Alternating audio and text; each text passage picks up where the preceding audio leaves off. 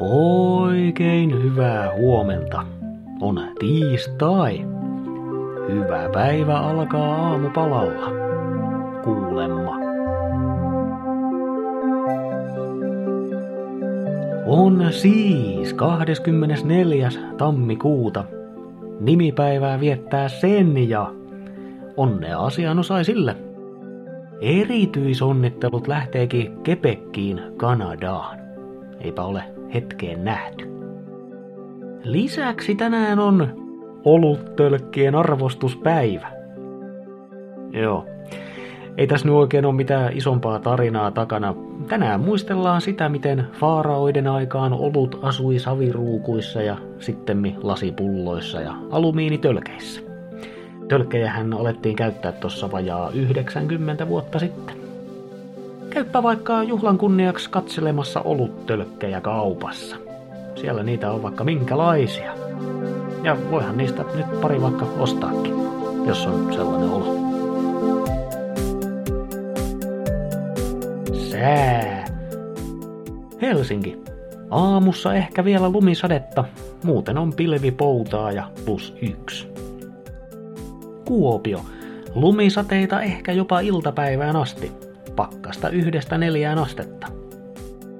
Tampere. Aamussa jäätävää tihkua ja lunta. Iltapäivässä peräti aurinkoa. Lämpötilat välillä miinus yksi, plus yksi. Turku ja Salo. Aamussa lumisade, iltapäivässä auringonpaiste. Lämpötilat miinus yhdestä plus kahteen. Semi-nättipäivä.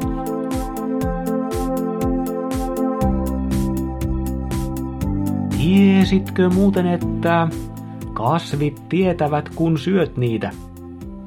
No kohta ainakin tiedät. Mutta tässä ei ole kyse just sinusta, eikä edes välttämättä kaikista kasveista. Vaan lituruoho on tieteellisessä tutkimuksessa paljon käytetty kasvi, koska se oli ensimmäinen kasvi, jonka genomi segmensoitiin. Eli melko hyvin tunnettu ruoho on se. Lituruoholla on tehokas puolustautumiskeino. Se nimittäin puskee lehtiinsä myrkyllisiä öljyjä, jotta petolliset lehtien toukat pysyis kaukana. Säästelijänä kasvina se puskee myrkkyöljyjä lehtiin vaan silloin, kun toukat on pureskelu hommissa. Erikoista tässä on se, että lituruoho ei suinkaan reagoi siihen itse pureskeluun, vaan pureskelun ääneen. Tutkimuksissa on havaittu, että lituruoho reagoi jopa pelkkään äänitallenteeseen. Tarvitaan vain toukkien mutustelun ääni ja lituruoho alkaa myrkyttää lehtiään.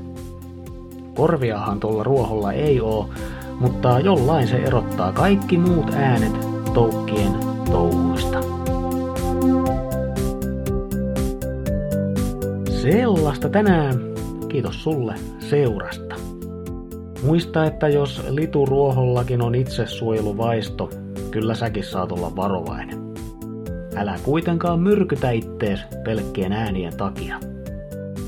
Minä olen alati varovainen Mikko ja toivotan tiedekeskeistä tiistaita.